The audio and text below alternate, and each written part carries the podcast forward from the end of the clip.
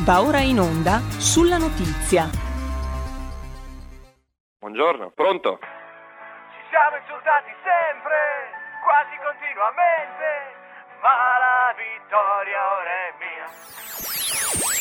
Lo prometteva sempre, ma non è successo niente. Renzi doveva andar via. Smetto di far politica. Io e te, io e te, maggioranza insieme a ridere. Io e te, io e te, scontrarci sui vaccini, escludere Salvini. Io e te, io e te, il reddito lo diamo, miliardo più o meno. Io e te, io e te come nelle cave.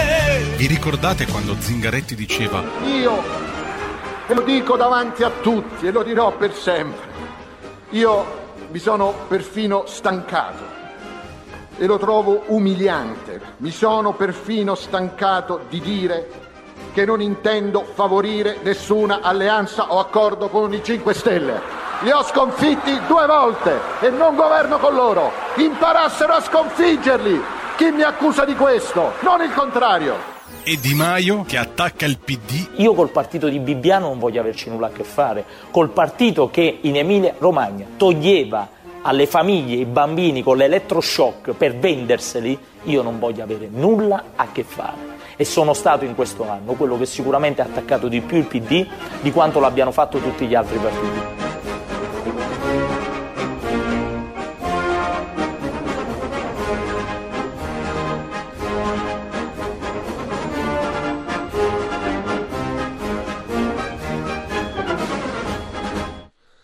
Allora benvenuto e buongiorno a Max Tumolo, direttore di italiettainfetta.it, che è il sito online che probabilmente qualcuno di voi già conosce eh, e abbiamo già avuto con noi ospite eh, Max Tumolo, appunto che saluto innanzitutto e ringrazio. Buongiorno Max.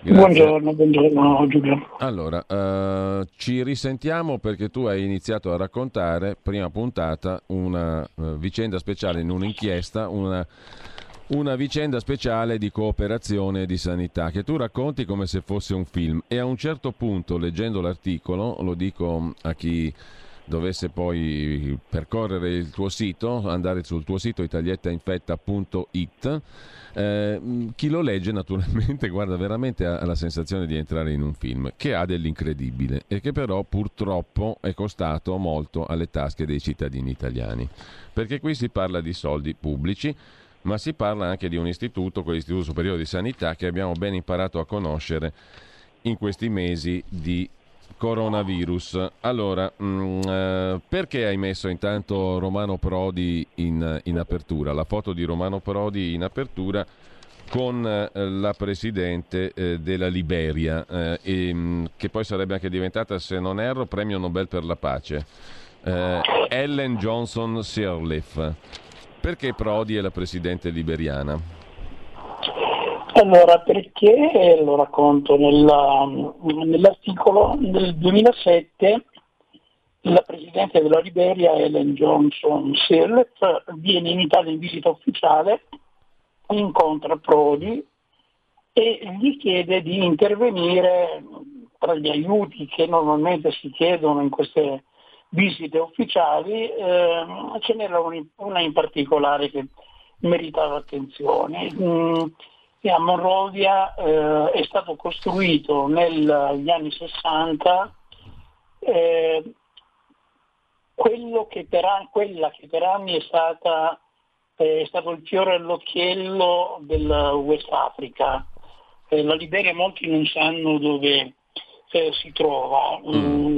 Ma è un piccolo paese nel, nell'Africa dell'Ovest, eh, circondato da Costa d'Avorio, Sierra Leone, Ghana, eh, Burkina Faso, passa, passa, quasi inosservato. Mm. Però è un paese che ha una storia particolare. Eh, a quei tempi, negli anni 60, il famoso cardiochirurgo di Torino, che tra l'altro io ho conosciuto anche se ero giovane, eh, il professor Achille Mario Dogliotti, era eh, il um, primario del, Delle Molinette. Molinette di, Mm. di Torino, Mm. eh, dove dirigeva il reparto di, il reparto di cardiochirurgia. Quindi era una persona molto famosa, ma molto inserita anche a livello ehm, politico e non solo. E, e quindi aveva... Massone, eh, massone della loggia del Grande Oriente d'Italia. E c'è anche la, Esatto. foto, la foto di un tempio massonico a Monrovia, in Liberia. Mm, tu sottolinei anche questo aspetto della massoneria, che significa... Sì, della massoneria Mm. in tutta l'Africa, Mm. Eh, in particolare però la, la- la Liberia aveva un ruolo eh, importante mm, in quanto eh, molti mi hanno sentito parlare, eh, battere bandiera liberiana per la, la navigazione e per la marina mercantile, civile, internazionale era un segno di, da un lato di prestigio, dall'altro di eh, impunità. Sì, un, porto- nel senso che un lasciapassare era la bandiera era liberiana. un, lascia, era un lasciapassare, quindi praticamente tutte le merci trasportate su navi battenti di mh, eh, bandiera liberiana eh, potevano circolare tranquillamente in giro per il mondo. Eh, tra l'altro è da sottolineare come un paese così piccolo che è grosso eh, poco più che il meridione d'Italia, un terzo Mm. dell'Italia praticamente, possedesse e possiede ancora, perché non, non è cambiata la situazione, il secondo registro navale al mondo Mm. dopo la Cina, quindi una potenza eh, di fuoco inimmaginabile. Mm. E, e anche, anche a Monrovia viene eretto uno dei più grandi templi massonici dell'Africa, tu scrivi. Sì, Questo- io l'ho visto richiamo a- personalmente, eh. è, è impressionante, è impressionante nel senso che è una costruzione molto bella, adesso naturalmente trasandata dopo eh, le guerre civili, civili ma eh, eh, ricorda un pochino eh, le- le- gli edifici eh, istituzionali di La Habana, di, Mm. di Washington, eh, veramente molto bello e anche un po' inquietante perché Mm. Massoner- Eh, massoneria, Max, significa sostanzialmente relazioni, significa relazioni ristrette e privilegiate tra centri di potere significa anche quattrino. Tant'è vero che tu dici anche Mediobanca di Cuccia aprì ai suoi tempi una sede a Monrovia, che era considerata un po' la Cuba del West Africa, un luogo di business.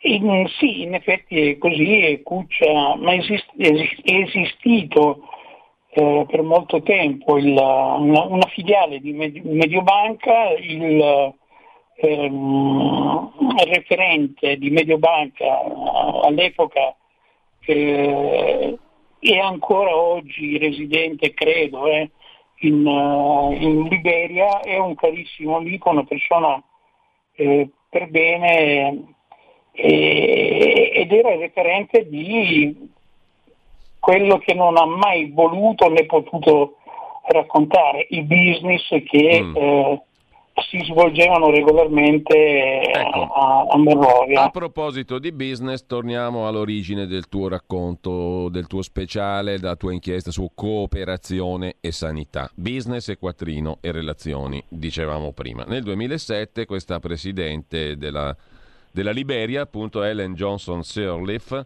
incontra Romano Prodi, che all'epoca era il presidente del Consiglio, e gli propone questo, questo investimento, tra virgolette, per riabilitare l'Università di Medicina fondata dal cardiochirurgo che tu dicevi, il professore torinese delle Molinette Achille Mario Dogliotti il quale, insieme alla Conferenza Episcopale Italiana e al Ministero degli Esteri, non manca niente in questa storia, Max, negli anni 60 appunto costruì questa università di medicina, il Dogliotti College of Medicine di Monrovia. La storia parte da qui, sostanzialmente, no? da, questo, da questo progetto di cooperazione per recuperare questo eh, Dogliotti eh, College of Medicine a Monrovia. Andiamo avanti. Prodi cosa fa? Interpella il ministro degli esteri e nel 2008 vengono mandati due esperti, no Max? Per uno studio di fattibilità. Eh, il progetto diventa un aiuto a dono. Cosa vuol dire? Come, come nasce questa storia e come prosegue? Perché ci sono tanti, eh, lo dico per chi ci ascolta, tanti fatti, tanti nomi, tante cifre, tutto documentato in maniera incredibilmente chiara, il tuo pezzo, la tua inchiesta. E io mi meraviglio, diciamo, che non susciti reazioni quello che tu hai raccontato e anche tutto quello che avevi già scritto prima. Ma comunque vedremo, perché qui c'è di mezzo anche verti- i-, i, vertici eh, di quello che è l'Istituto Superiore di Sanità. Cosa c'entra? Come entra in questa storia? l'Istituto Superiore di Sanità. Eh, partiamo proprio da quel 2008, direi Max, perché tu parti dall'inizio di questa storia. Il Ministero degli Affari Esteri manda due esperti. Eh, il progetto diventa un aiuto a dono. Cosa significa? Che lo gestisce direttamente da una parte il Ministero, dall'altra appunto l'Istituto Superiore di Sanità. In che modo Max? Raccontacelo tu, poi andiamo avanti. Allora, perché, poi, perché, poi eh, perché poi cominciano a circolare anche i soldi, no? Da subito. Certo. Mm. Allora, spiego innanzitutto che cosa significa aiuto a dono. Aiuto a dono è, una, è un dono, eh, quindi è una, una concessione completamente gratuita che il governo italiano ha fatto al governo della Liberia senza mm, nessun, eh, nessuno scambio. Eh, è un dono, un dono come dovrebbero essere tutti i progetti di cooperazione in, internazionale. Allora, in questo caso cosa succede? L'hai già detto, eh, due esperti del Ministero vengono incaricati per andare a fare uno studio di fattibilità per mm. capire che cosa, che cosa, quali erano le esigenze dell'università e, e mm, una volta tornati con questo rapporto eh, incominciano a stilare eh, un progetto eh, sulla base di, del rapporto che era stato fatto da queste, questi esperti, il Ministero è eh, un, un, incaricato dell'Istituto Superiore di Sanità. Perché ecco, l'Istituto per... Superiore di Sanità? Esatto, perché? Perché da una parte il Ministero si occupa delle costruzioni, no? dell'aspetto delle costruzioni, co- attraverso la cooperazione italiana, che è la sua agenzia. Dall'altra parte l'Istituto Superiore di Sanità. Perché? Perché l'Istituto Superiore di Sanità si presume che eh, potesse essere l'unico istituto, ente pubblico in grado di eh, affrontare un, un progetto di, eh, di, cooperazione in termini di, in materia di università, di riorganizzazione, eccetera, eccetera. In realtà il, il progetto è stato assegnato all'Istituto Superiore di Sanità perché all'Istituto Superiore di Sanità il eh, responsabile delle relazioni pubbliche all'epoca era il dottor Ranieri Guerra che abbiamo imparato a conoscere in questo periodo. Come direttore eh, aggiunto dell'Organizzazione Mondiale della Sanità in epoca attuale Covid. Mm? Esatto, esatto. Allora, nessun dubbio sulle competenze di, del dottor Ranieri Guerra che ho conosciuto, ho lavorato eh, fianco a fianco e effettivamente insomma, era una garanzia. Eh, eh competenze, Max, scusami se ti interrompo, competenze, ma poi come vedremo anche legittimazione di soggetti da parte del dottor Ranieri Guerra che a leggere il tuo pezzo qualche brivido corre perché il dottor Ranieri Guerra ha legittimato e fatto profumatamente pagare soggetti che te li raccomando da quello che racconti tu, ma ci arriviamo dopo, no? Uh... Sì, ci arriviamo, ci arriviamo e questa è una, è una delle note dolenti del, eh. Intanto, del progetto. Intanto perdonami, ero... intanto, perdonami, Max, un piccolo passo indietro. L'importo totale di questo progetto ad ono della cooperazione italiana e dell'Istituto Superiore di Sanità.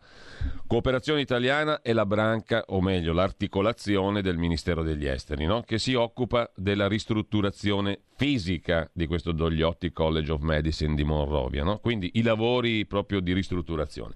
Dall'altra parte c'è appunto l'Istituto Superiore di Sanità.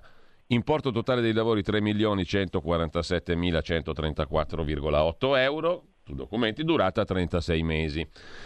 Facciamo un piccolo passo indietro rispetto a Ranieri Guerra perché la cooperazione che si occupa della ristrutturazione fisica, a chi dà l'incarico di ristrutturare fisicamente il uh, Dogliotti College of Medicine?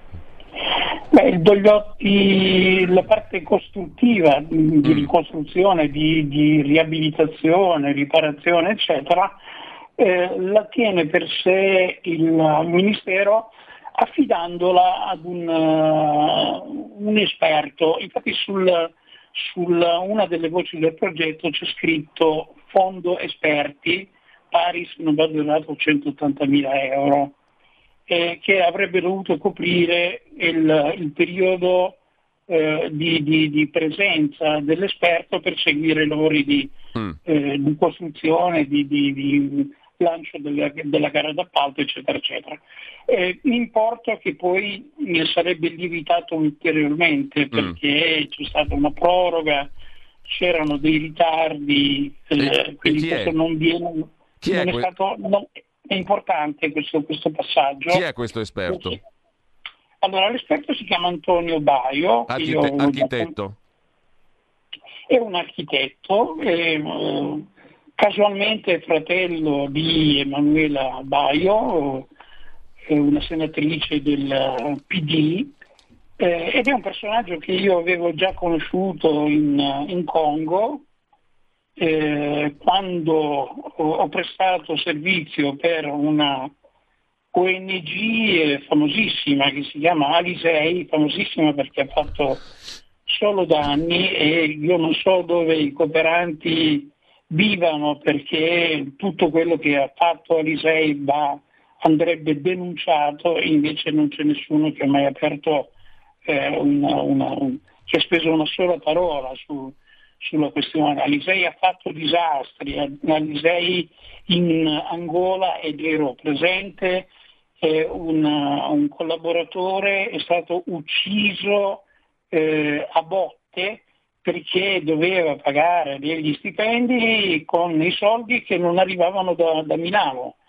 Eh, tanto per dire, la, la protezione civile durante eh, la, mm, la catastrofe tsunami in Sri Lanka ha eh, distribuito, aveva 50 milioni di euro da spendere, eh, li ha distribuiti a- praticamente a tutti, tra i quali Alisei, eh, dove non solo non ha pagato eh, i cooperanti e non pagava le imprese, non pagava gli operai locali, Mm. al punto che i cooperanti sono dovuti scappare, altrimenti avrebbero rischiato come ha rischiato eh, l'altro eh, cooperante in Angola. E, mm, ma poi ha dovuto restituire una parte di soldi alla protezione civile che gestiva questi, questi fondi eh, mh, aiuti per lo tsunami. È una, eh, è stata un'esperienza drammatica la mia con Alisei anche perché sono stato inviato in un luogo con tutte le garanzie possibili e immaginabili, che era un luogo tranquillo, sereno, che avrei trovato tutte le comodità possibili e immaginabili per svolgere un progetto eh, con tutti gli appoggi possibili. E invece mi sono trovato nel niente del Congo con eh, moglie e figlio di un anno e mezzo fermo all'aeroporto di Kikwit eh, dove c'era appena stata un'epidemia di, eh, di Ebola e eh, senza un- un'auto, senza un hotel prenotato, senza un luogo dove andare. Eh, mi sono trovato veramente in difficoltà e quando ho avuto occasione di incontrare Antonio Baio ha veramente rischiato grosso. Se non fosse stata mia moglie a fermarmi, probabilmente insomma, le mani addosso gliele avrei messe perché non si manda una famiglia allo sbando, allo sbaraglio, rischiando la vita in quel modo. Dopodiché te lo ritrovi qui, a Monrovia. Dopodiché in realtà l'avevo già trovato eh, in, in Afghanistan di sfuggita ad una festa di un compleanno di una, una nostra amica, e, però avevo deciso di metterci una pietra sopra, quindi eh, quando, quando telefonai a mia moglie gli dissi sai chi ho trovato qui in Afghanistan a Kabul? Lei mi disse Ah, e non gli hai ancora spaccato la faccia? Tanto per dire, no? E quindi me lo ritrovo in Liberia, però insomma ci avevo messo una pietra sopra mm. e dovevamo operare sotto lo stesso tetto e quindi eh, bene. Insomma, insomma, tu dici comunque chi lui era molto vicino a Ottavio Tozzo, presidente della Alisei, no? di questa ONG, che tu dici se coloro che hanno collaborato, solo il 2% di coloro che hanno collaborato con Alisei parlasse, si scoprirebbe il fantastico mondo della cooperazione allo sviluppo, un mondo che pochi conoscono.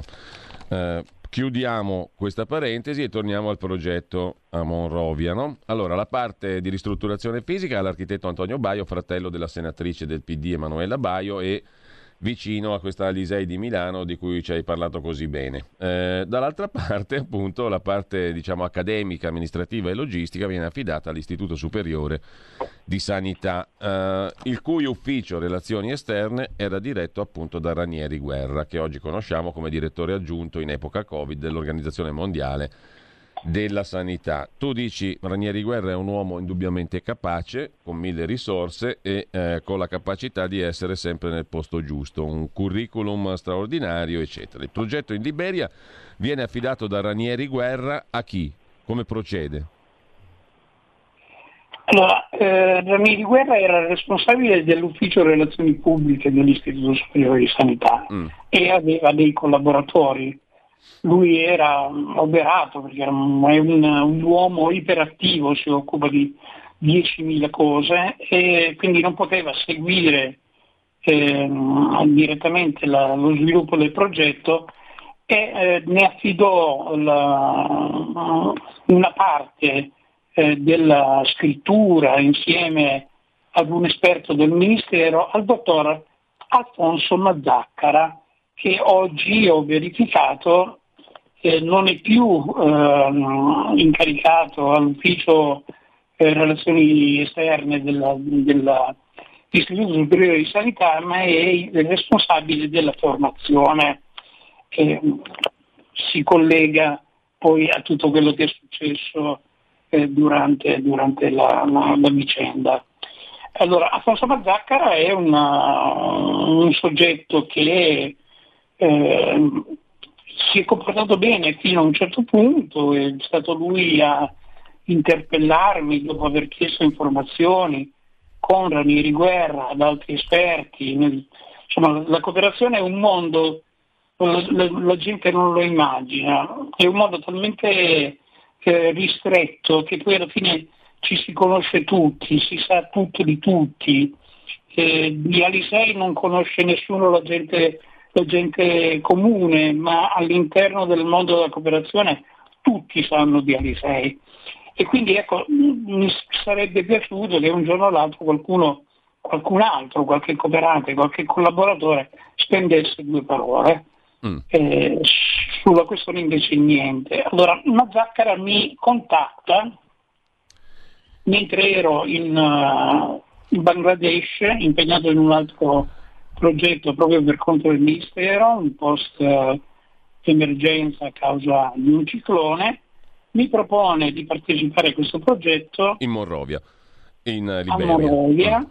Eh, io gli chiedo di mandarmi il testo per eh, valutare, eh, mi rendo conto che c'era una, maniera, una marea di lacune, eh, faccio i miei suggerimenti, però eh, sostanzialmente eh, rifiuto perché ero già impegnato in Bangladesh e quindi non, non potevo eh, decidere di lasciare il Bangladesh per andare a iniziare un altro progetto. No, avevo un impegno in corso e gli dissi che eh, nel caso a fine progetto in Bangladesh mi fossi reso libero se il progetto fosse ancora disponibile mm, mm, avrei partecipato volentieri perché mi interessava la questione. Io sono di Torino, eh, Dogliotti, l'università, era un, un, progetto sulla carta molto, molto prestigioso. Il, mm.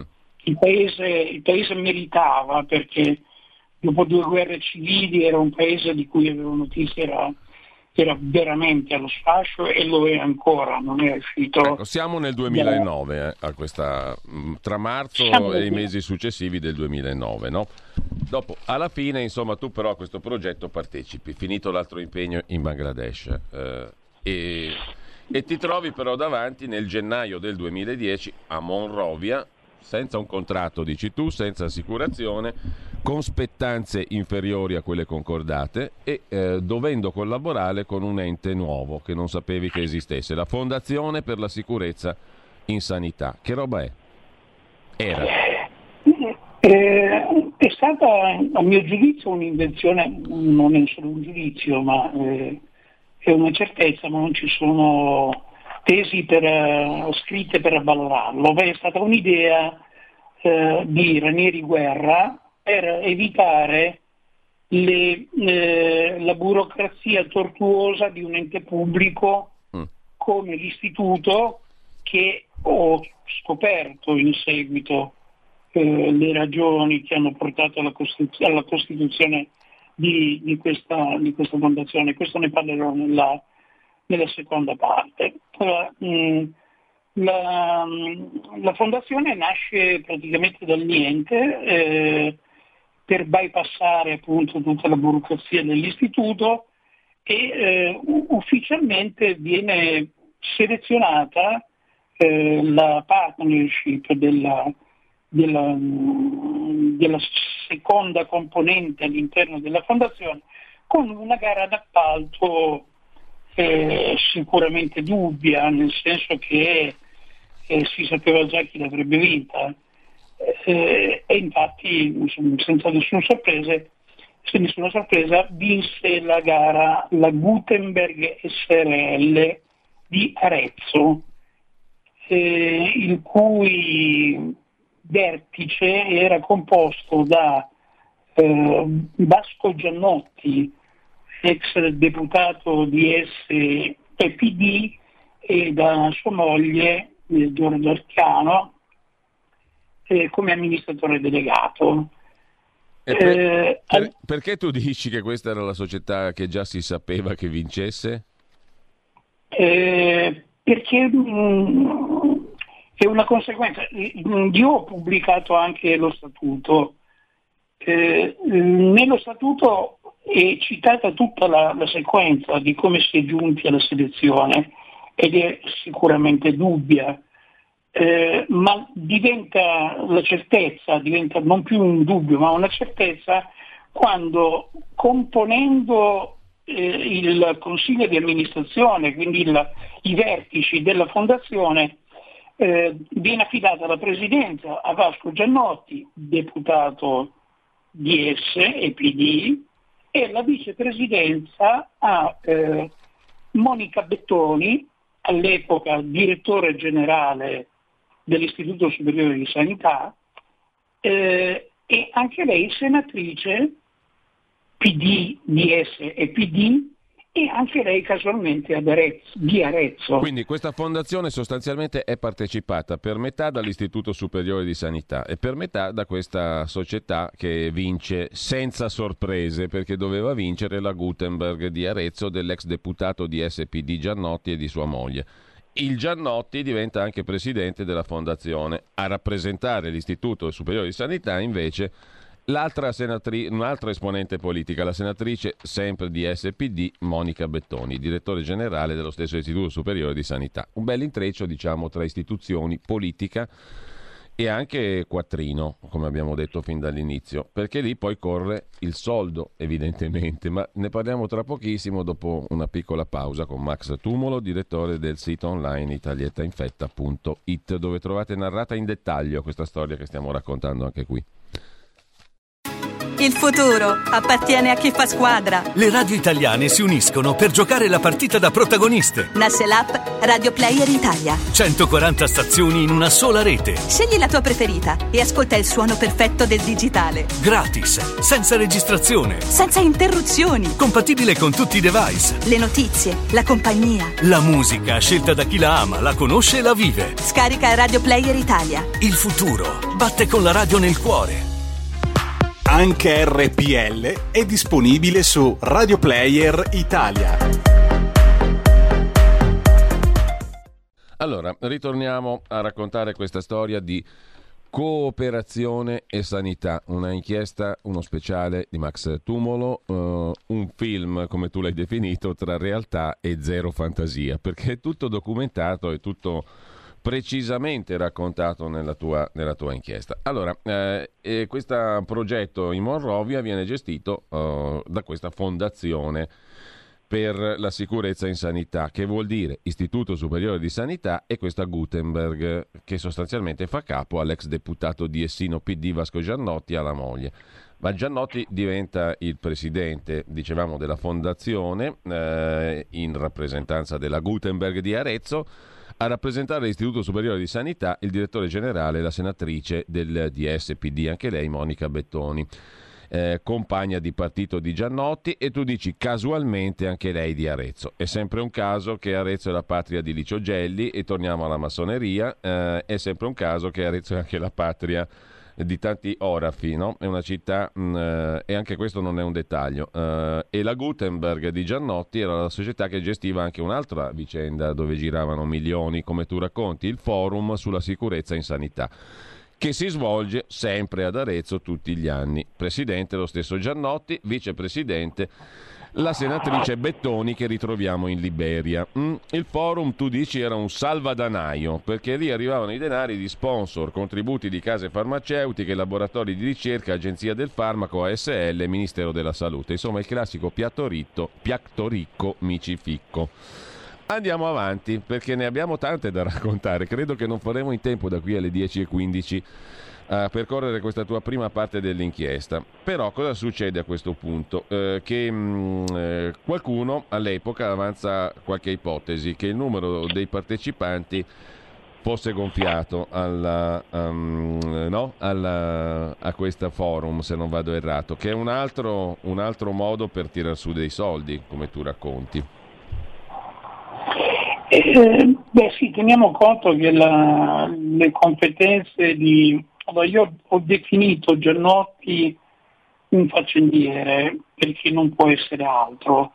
Giannotti ha un diploma magistrale, non si è mai capito che cosa abbia fatto nella vita, eh, oltre al deputato, ma non mi pare che abbia mai lavorato, quindi si è sempre arrabattato tra un business e l'altro, tanto è vero che eh, oltre all'invenzione del forum che non è solo una, frutto della sua eh, mente malefica, eh, un giorno ha accompagnato anche, questo è stato riportato ehm, dal giornale di Sallusti all'epoca, eh, ha accompagnato D'Alema in una visita ufficiale in Cina dove però lui si stava occupando di reperire contatti eh, sul business dell'oro eh, in collaborazione naturalmente con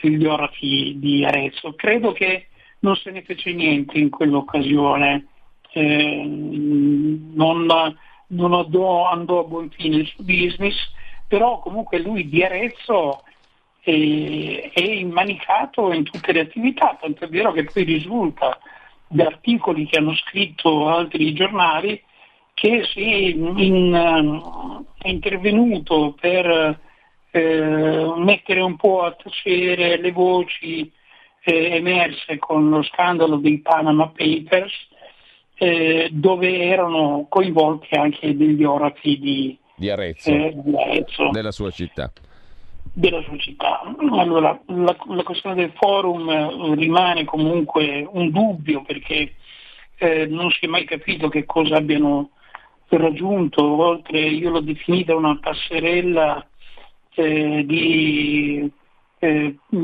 compagni di merenda o un, un, meeting di Boy Scout, perché non, non era poi Boy Scout eh, possiamo immaginare come possono essere dei boy scout alle case farmaceutiche, eh, laboratori di ricerca, ASL, eccetera.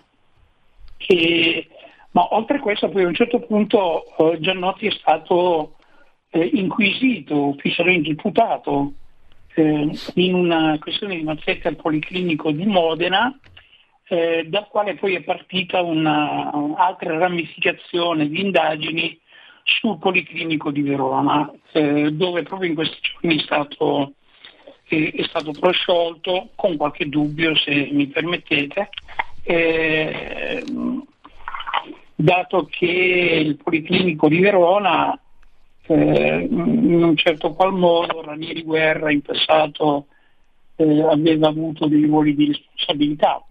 Ecco, voglio dire che mi sembra che in tutta questa vicenda la cosa che emerga sono le connessioni tra un, un soggetto e un altro, tra un ente e un altro. C'è un, un filologico che non è slegato, ma che lega indissolubilmente mh, tutti, tutti, i personaggi, o comunque gran parte dei personaggi di, di, che, che, che, gravitano nella scena politica, eh, nella, nella, sanità e eh, in enti pubblici. Eh, tra l'altro qui c'è l'Istituto Superiore di Sanità, ci sono soldi pubblici e ci sono appunto ex deputato e senatrice Giannotti e Bettoni a gestire il tutto. Ma eh, si apre adesso il capitolo, tu Giannotti lo definisci quando dici lo incontrai a Roma un personaggio alla Alan Ford, cioè uno che in questo settore eh, aveva una credibilità e una competenza molto bassa, per usare un eufemismo però evidentemente aveva altre capacità, quella appunto di gestire relazioni, soldi pubblici e mm, incarichi. Mm, vediamo il capitolo che tu affronti a proposito di soldi, di costi e protagonisti di questo progetto Monrovia, partendo dal dottor Ranieri Guerra. Eh, nello statuto della fondazione eh, la fondazione che si occupa di questo progetto, no? quella che compare, come dicevamo prima, a un certo punto, eh, Ranieri Guerra è responsabile scientifico, giusto? Sì, ecco, la cosa in 7.000 euro al mese per il progetto in questione per il dottor Ranieri Guerra, tu quantifichi? Eh, sì, allora io su questo ho qualche eh, remora, non, è una cosa che non sono riuscito ad accettare perché ci sono delle tempistiche che si accavallano. Allora, il, la fondazione è stata eh, costituita a gennaio 2009 il progetto in Liberia doveva partire a marzo 2009, eh, parte a gennaio 2010 e eh, Ranieri Guerra diventa, diventa il direttore scientifico della fondazione a partire proprio da gennaio 2010, cioè in concomitanza con eh, l'inizio del progetto in Liberia. Quindi io non so se in questo periodo, il 2009, ehm, il dottor Guerra sia rimasto, eh, e presumo di sì, eh, incaricato alla, all'Istituto Superiore di Sanità, ma la cosa di cui ho dei dubbi è che sia stato pagato o, o meno, perché quello che emerge e che emergerà poi dalla, eh, dall'analisi del bilancio eh, della Fondazione è che eh, ci sono una marea di spese che sono molto, molto dubbie. Allora, comunque, di fatto, Ranieri Guerra eh, sulla carta percepiva 7.000 euro al mese mm. e questo lo dico con certezza perché ho i bilanci in mano. Allora, e, non è, e, non è, il solo protagonista, ovviamente, perché tu fai nomi e cognomi eh, e qui arriviamo a, a, delle figure francamente incredibili. Um, il soldo è sempre pubblico, sia ben chiaro, e eh, il cappello è sempre quello dell'Istituto Superiore di Sanità tramite la fondazione di cui abbiamo parlato prima. Chi compare a un certo punto in scena? Una tale Francesca Filipponi de Roma, scrivi tu. Chi è costei? Cosa fa?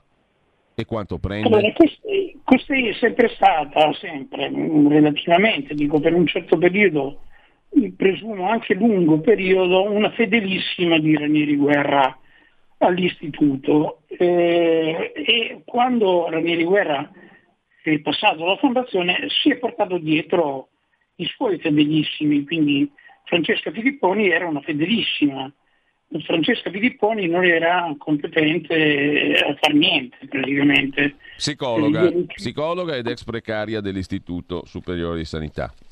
Sì, l'unica cosa che mi risulta che abbia fatto ed è visibile su Quindi, web... diciamo, capacità amministrative, perché quello sarebbe dovuto essere il suo compito, zero tu dici.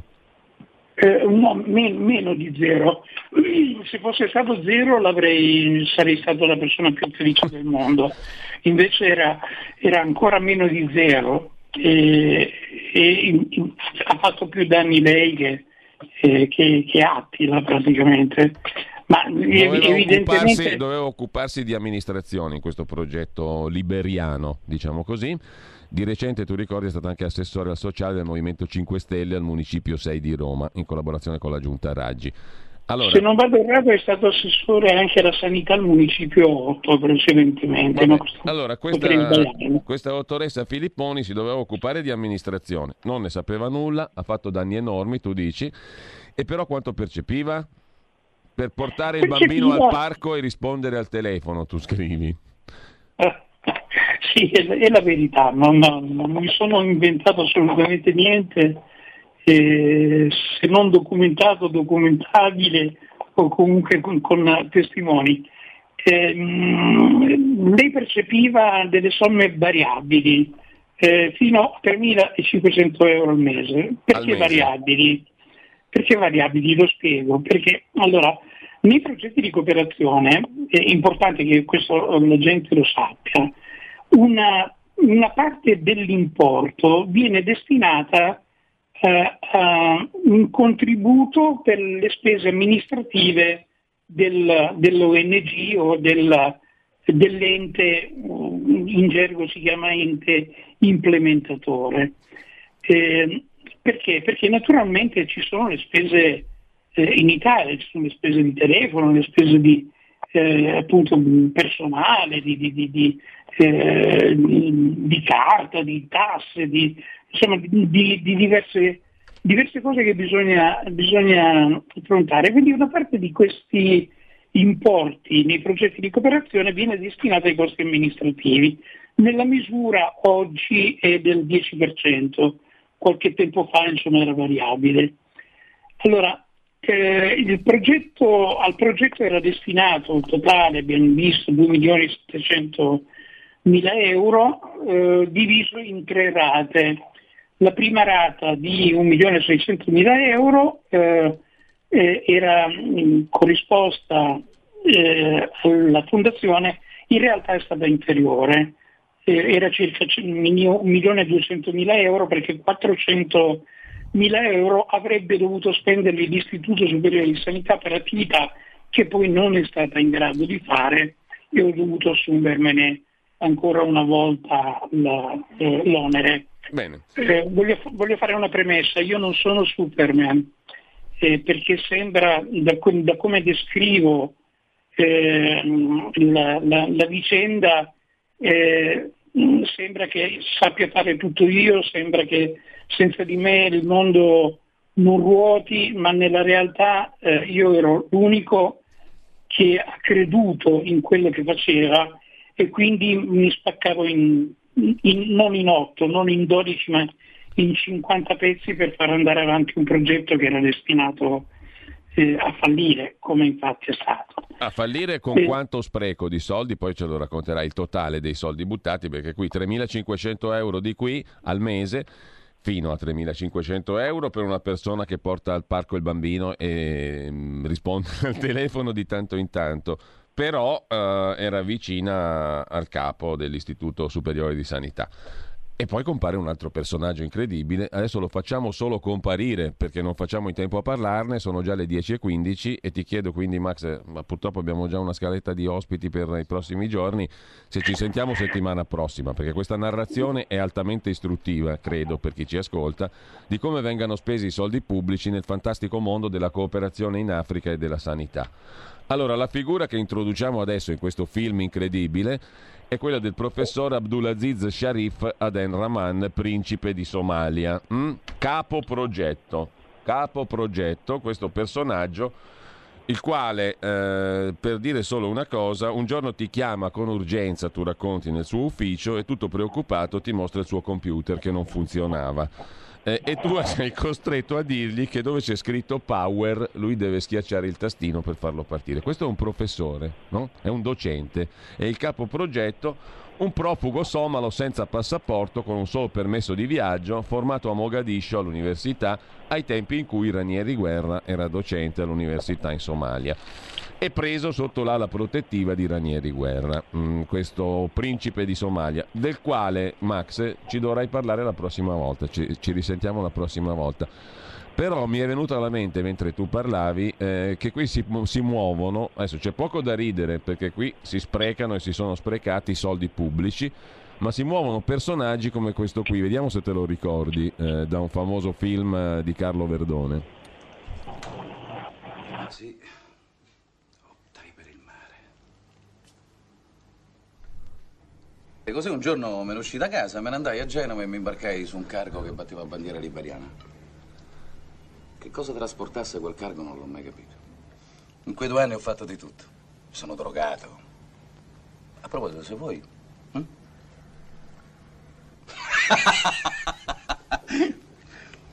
ah, insomma, sono stato con le donne, con gli uomini.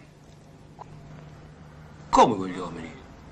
Manuel Manuel Fantoni, te lo ricordi? Eh, l'avventuriero che stregava e seduceva l'ingenuo Carlo Verdone con la storia in Borotalco, nel film Borotalco, con la storia del cargo battente bandiera liberiana, appunto. Su questo, su questo cargo carico di soldi pubblici torniamo a salire la prossima settimana. Intanto io ringrazio, ti ringrazio Max, grazie mille.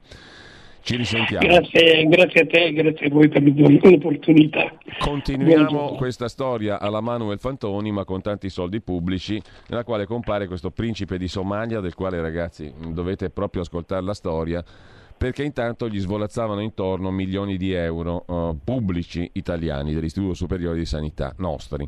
Intanto io do il benvenuto e il buongiorno, saluto Max Tumulo e eh, ricordo, al di là del nome che può sembrare una, una cosa così, eh, il sito è molto interessante, italietainfetta.it. Vi collabora anche la professoressa Anna Bono e Franco Nofori, giornalista di lunga esperienza nelle materie appunto della cooperazione in Africa specialmente, con soldi pubblici italiani.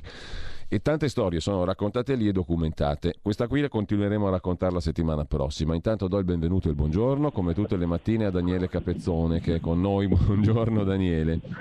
Buongiorno, mentre ti ascoltavo pensavo mm. alla nota battuta antica, credo che a coniarla sia stato Salvemini, ma posso sbagliarmi, sull'acquedotto pugliese eh sì. che ha dato molto da bere ma anche da mangiare. Forse per la cooperazione vale qualcosa di analogo. Eh, se non sbaglio, infatti, diceva Salvemini che ha dato più da bere che da mangiare l'acquedotto pugliese. Esatto. Eh, esatto. Sì, sì, sì, sì, è perfettamente calzante. Intanto, um, um, Daniele, um, Matteo Salvini ti ha saccheggiato, eh, ho visto sulla sua pagina Facebook, ha preso un tuo intervento in tema di immigrazione, che però, uh, devo dire, um, a prescindere dal fatto che lo abbia ripreso Salvini, hai messo in luce una questione, qui gli sbarchi che sono ripresi, no? mm, e poi eh, una, una, una, cosa abbastanza incredibile, mm, come si fa a giustificare il fatto che devi adattare una nave alla quarantena per accogliere persone che non avrebbero magari il diritto neanche di venire qua? Sì, è così. Poi, ehm, siccome eh, tu hai evocato Manuel Fantoni e scene da cinema non mancano. la cosa più tragicomica è stata quando a Porto Empedocle, dove peraltro c'è una sindaca grillina ma brava, che ha protestato contro il governo, che ha detto ma qui questi radical chic a Roma non si rendono conto, eccetera. A un certo punto è arrivato lì un suo compagno di partito, peraltro siciliano, il vice ministro Cancelleri, arriva a Porto Empedocle, vede questa barca sul porto, di tutta evidenza non sa di chi si tratta e dice ai giornalisti, ah però vedete che bello, è tornato il turismo, i turisti arrivano, i giornalisti dicono no guardi signor Vice Ministro, guardi che quella è la nave della quarantena, cioè capisci in che mani stiamo, no? questi non sanno di che si tratta proprio. Ecco.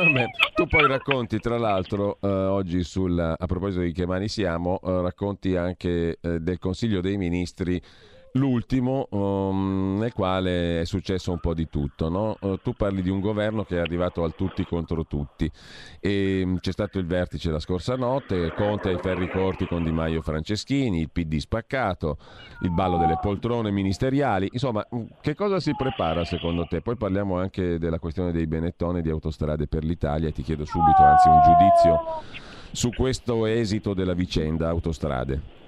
Ma sai, il giudizio l'ha dato la borsa, Atlanti a più 26%, cioè è evidente che questi si fregano le mani, perché ieri la premiata ditta Conte Casalino nel tentativo di accreditare un esito trionfale della vicenda, eccetera, si sono dimenticati di dare due piccoli dettagli, cioè quanto pagherà Cassa Depositi e Prestiti, quindi i soldi dei risparmiatori postali italiani per fare l'aumento di capitale e quanto e come verranno valutate le azioni Benetton questa valutazione evidentemente la famiglia Benetton l'ha fatta e secondo me si preparano a festeggiare con un'altra grigliata, diciamo, eh, diciamo quindi altro che punire i Benetton.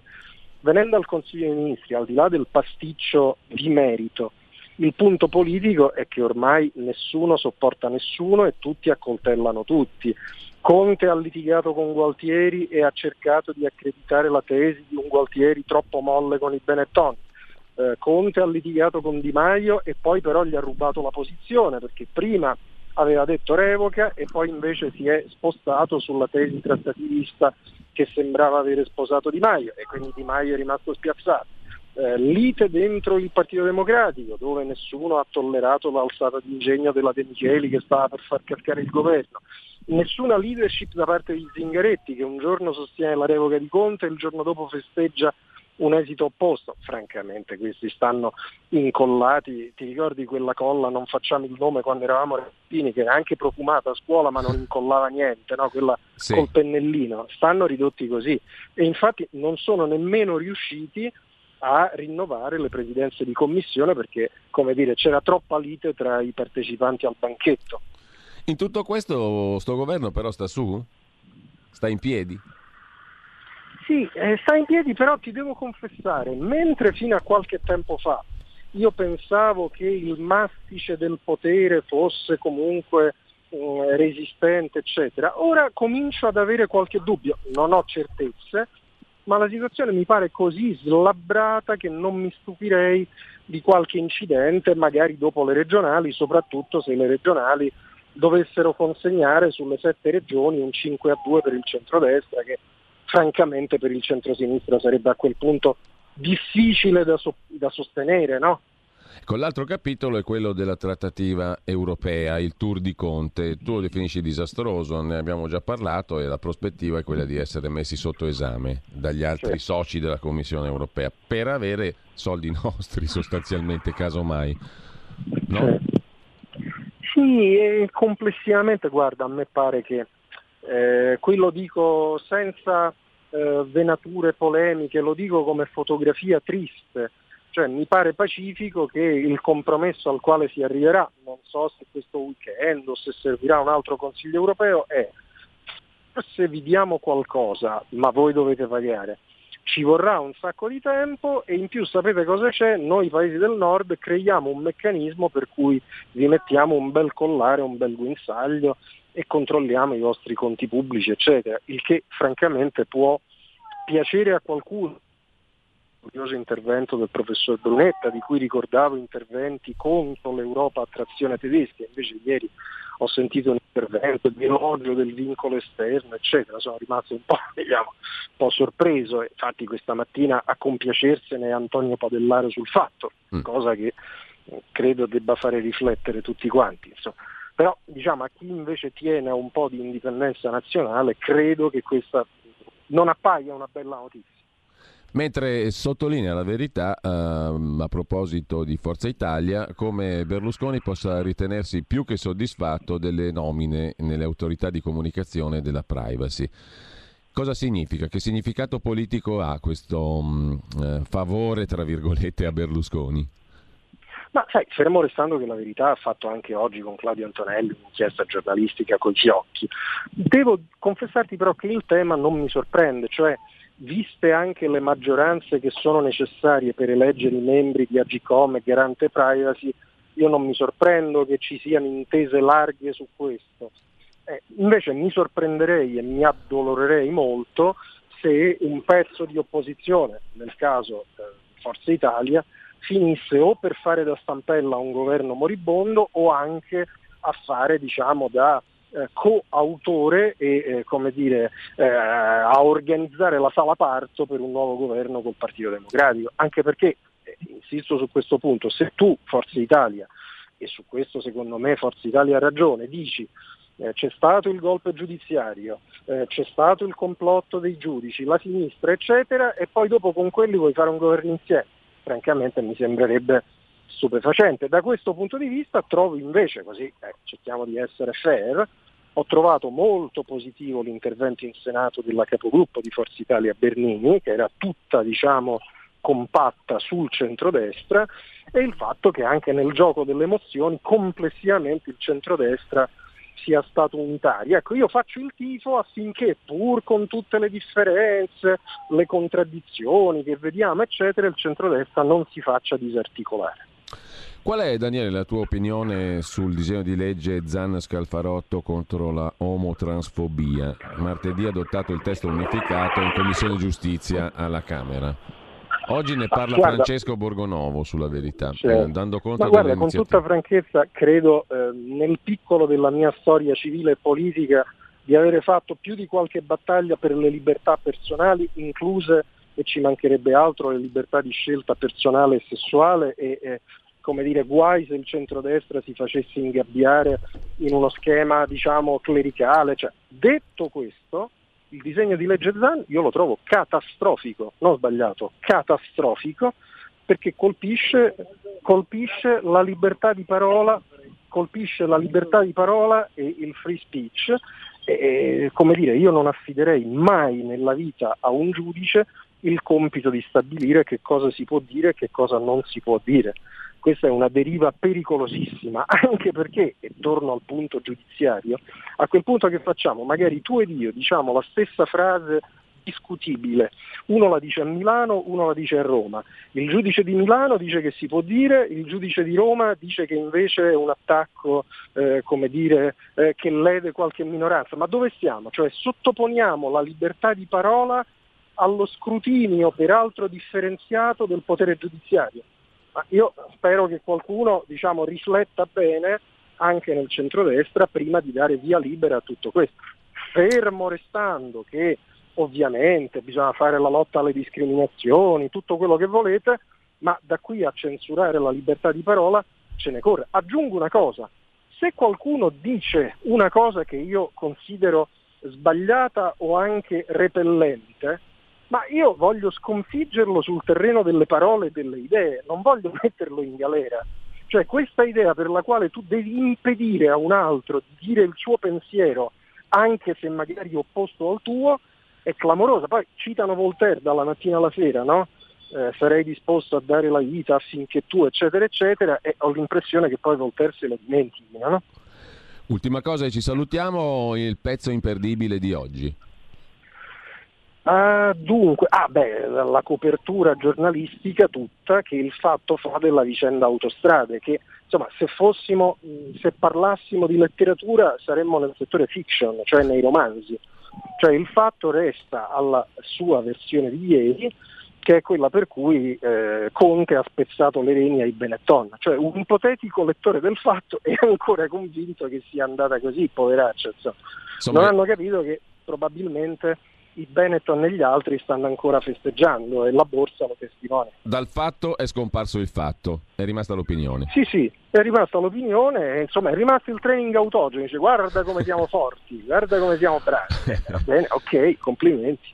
Allora io ringrazio Daniele Capezzone, Daniele buona giornata e buon lavoro. A te caro direttore. Grazie mille a te e un saluto a tutti coloro che ci hanno seguito fin qui. Buona prosecuzione di ascolto su RPL.